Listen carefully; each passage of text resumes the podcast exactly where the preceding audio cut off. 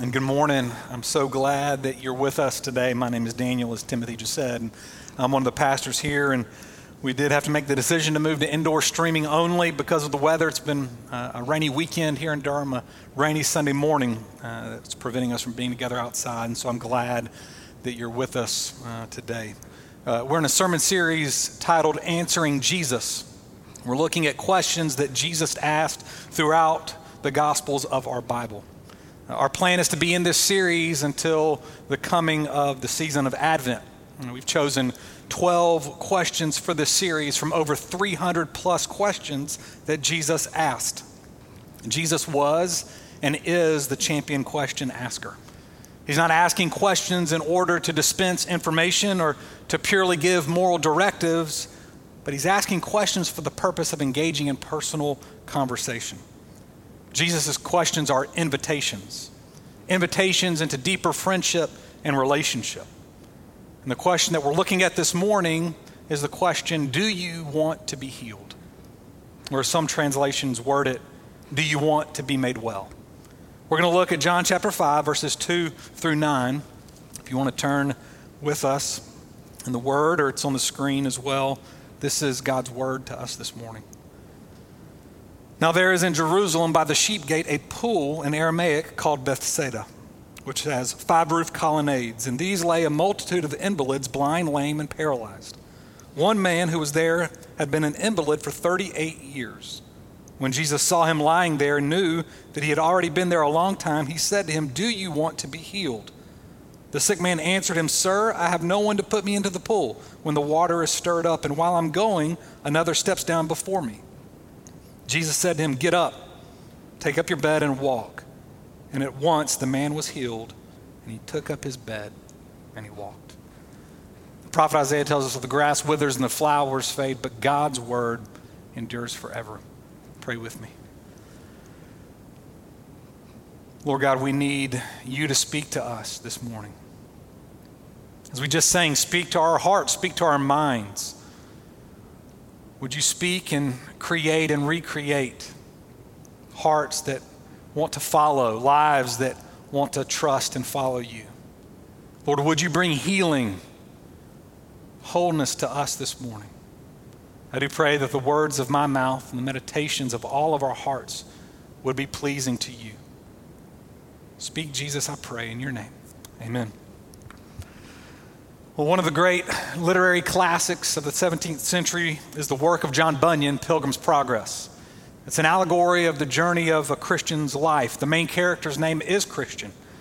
Christian is journeying to the celestial city, and as he starts on his journey, he and a character named Pliable find themselves in the slough of despond, or as it is also called, the swamp of despair. They find themselves stuck in this muddy swamp, unable to get out unable to help themselves. And it's a picture of how we can often find ourselves in this life stuck, depressed, weighed down, burdened, hopeless. And maybe we take a step or two forward, but the mud of the swamp of despair bogs us down. This year has felt heavy. And maybe you feel like you have been stuck in the swamp of despair. We're in the midst of a pandemic, social unrest, there's deep political divide, and add on top of that all of our personal problems loneliness, depression, marriage struggles, addictions, job frustrations, financial concerns, strained family relationships, health concerns, and the list can go on and on. In John chapter 5, verses 2 to 9, it seems like a straightforward story about a paralyzed man who gets healed. But it's so much more. It is a wonderful story for all of us about hope and healing in the midst of despair. One of my favorite hymns is a hymn that we sing a lot here at Christ Central Heal Us, Emmanuel. As I've been preparing for this sermon all week, a line from this hymn has been my prayer for all of us. Send none despairing home, send none unhealed away. Heal us, God. Send none despairing home send none unhealed away. So here's the question How will God heal us and send none despairing home?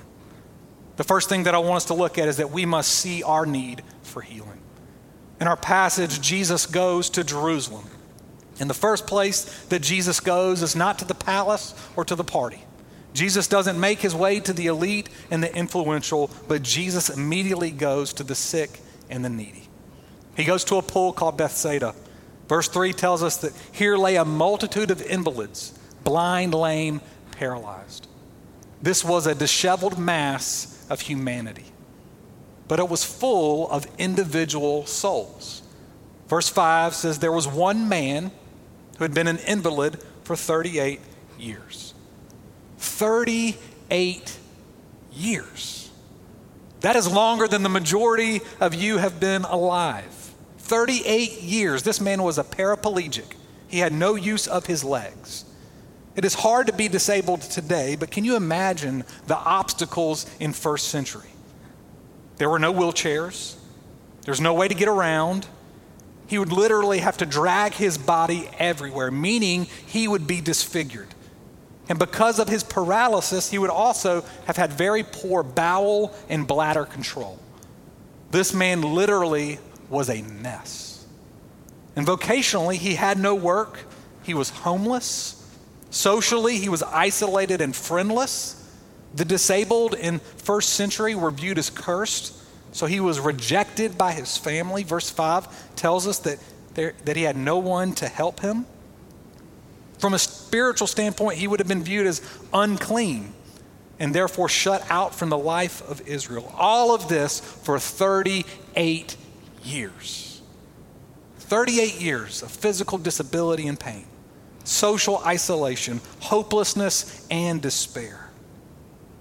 And can you imagine what damage this would cause upon a person's soul? I mean, this man's soul is as sick as his body. 38 years of being treated with cruelty. How angry he must have been.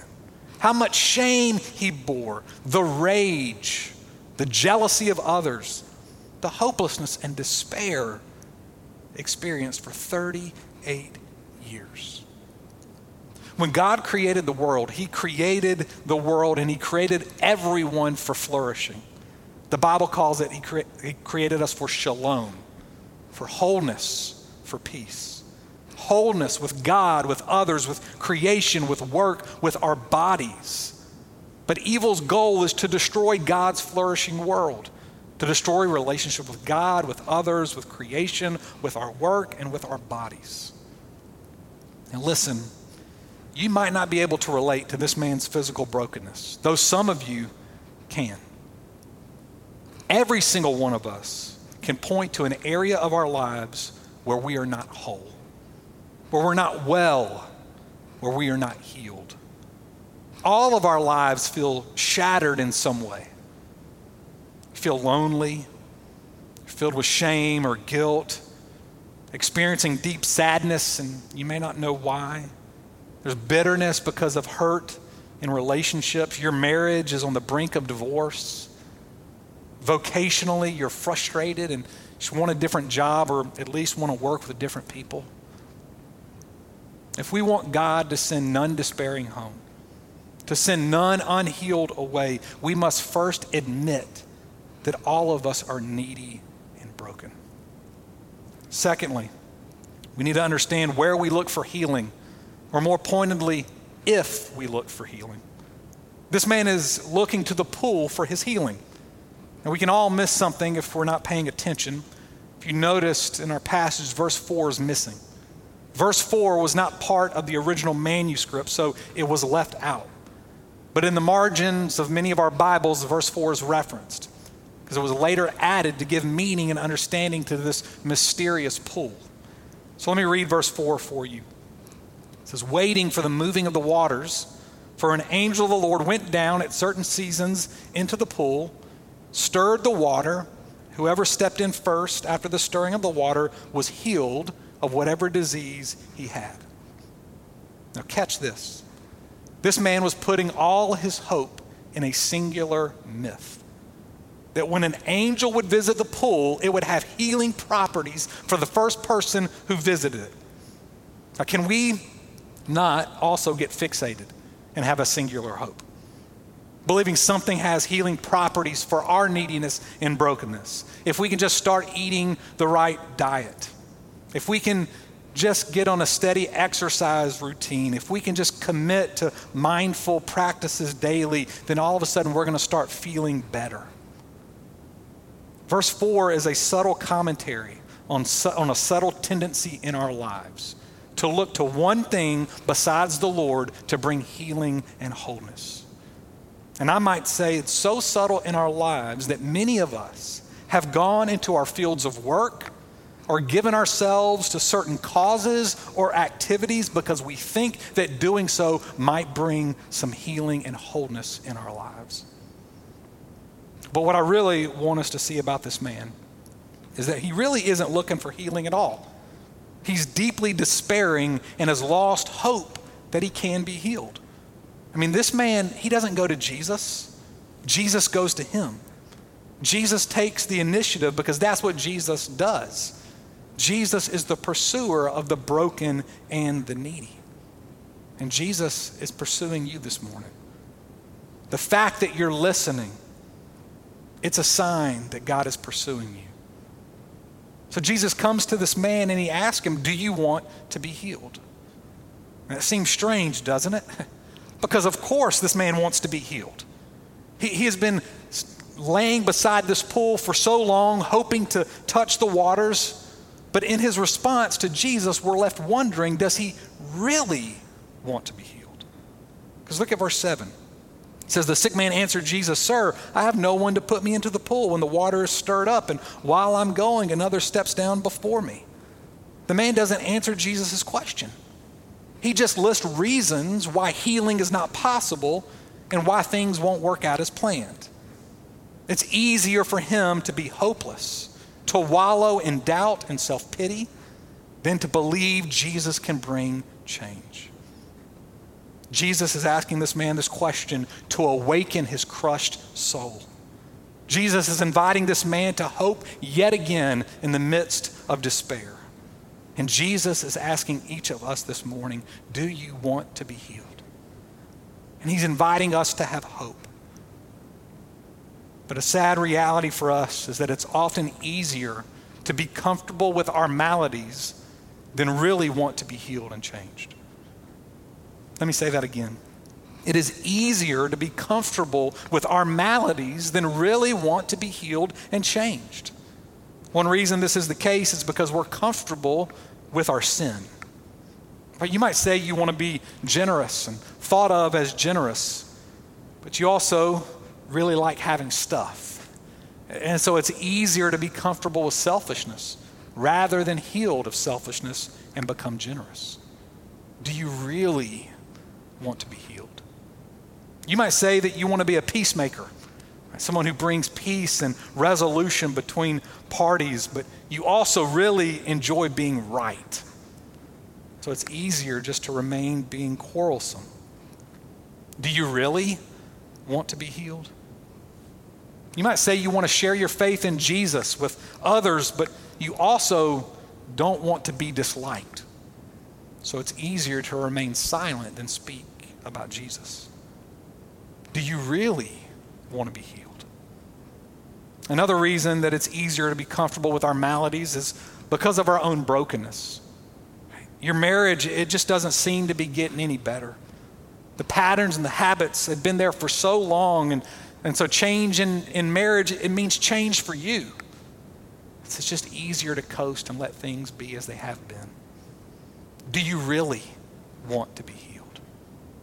You've been battling addiction for so long porn, alcohol, medication, and you're tired of the shame cycle. Where you get a little bit of hope for change, you make a plan, you fail at your plan, you feel guilty and you're filled with shame, and then you rinse and repeat. You're so tired of this shame cycle that you just want to settle for a secret life of addiction. Do you really want to be healed? Sometimes we're conscious, but often we're unconscious that our vices and maladies become ways we cope with life. And because of sin and brokenness, we're cynical, we're filled with hopelessness and unbelief that we can be healed, just like this paralyzed man. So let me ask you Where do you sense that you're not whole? Where do you feel the pain of sin and brokenness? Where are you looking for healing? More pointedly, do you really want to be healed? If we want God to send none despairing home, to send none unhealed away, we must confess that we look to other things for healing, and more honestly, we must confess that we may not really want to be healed. The final thing that I want us to look at is how healing happens. As I said, the paralyzed man, he doesn't answer Jesus' question, but Jesus, he speaks anyway. Get up, take up your bed, and walk. And at once, this man was healed, and he took up his bed and he walked. Now, don't miss this. Imagine this scene. This man does not have a pulled hamstring, he's been paralyzed for 38 years, body disfigured his skin scarred, muscles atrophied, and Jesus speaks, Get up and walk. And this man's muscles are restored, skin reframed, body fully revived, so that at once he picks up his bed and he walks. This is an echo of Genesis chapter 1. The Creator God standing over darkness and chaos and saying, Let there be light, and there was light.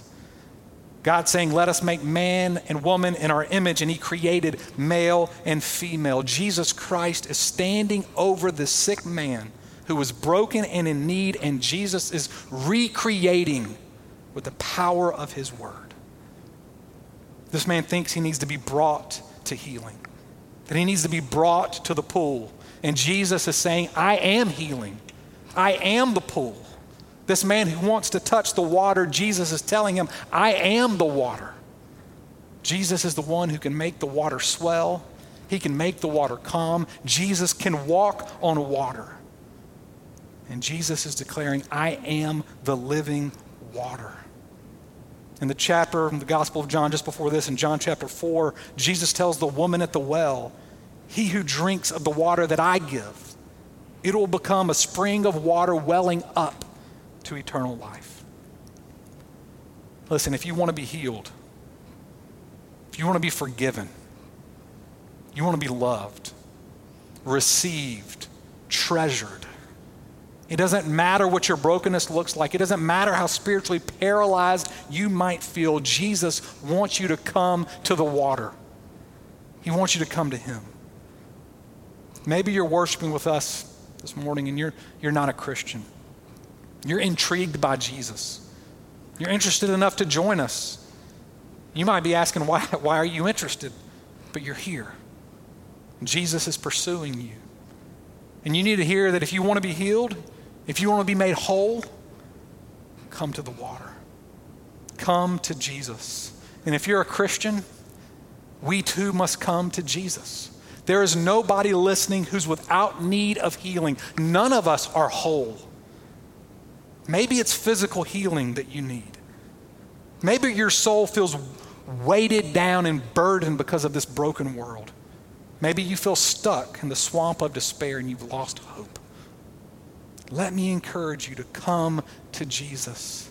Please don't list the reasons why you can't be healed. Listen, church, we don't have some pie in the sky hope some pie in the sky hope that our lives might get better or that this world might get better. In Jesus, we have resurrection hope. Jesus tells this man, Get up and walk.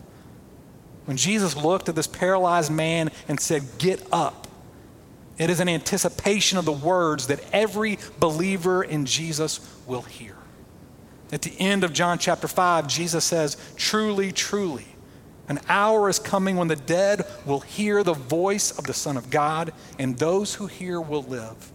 And verse 28 says, All who are in tombs will hear his voice and come out, will get up and rise. There's coming a day when full healing will happen. All who are lame, all who struggle will be healed, a day when every tear will be wiped away. And the reason this isn't pie in the sky, hopeful optimism, but rather a sure hope is because Jesus took the place of the sick man. He bore the weight of sin and darkness. He would be crushed in body and soul, crucified for the sins of the world. And then three days later, he would get up. He would resurrect and have power over sin and darkness.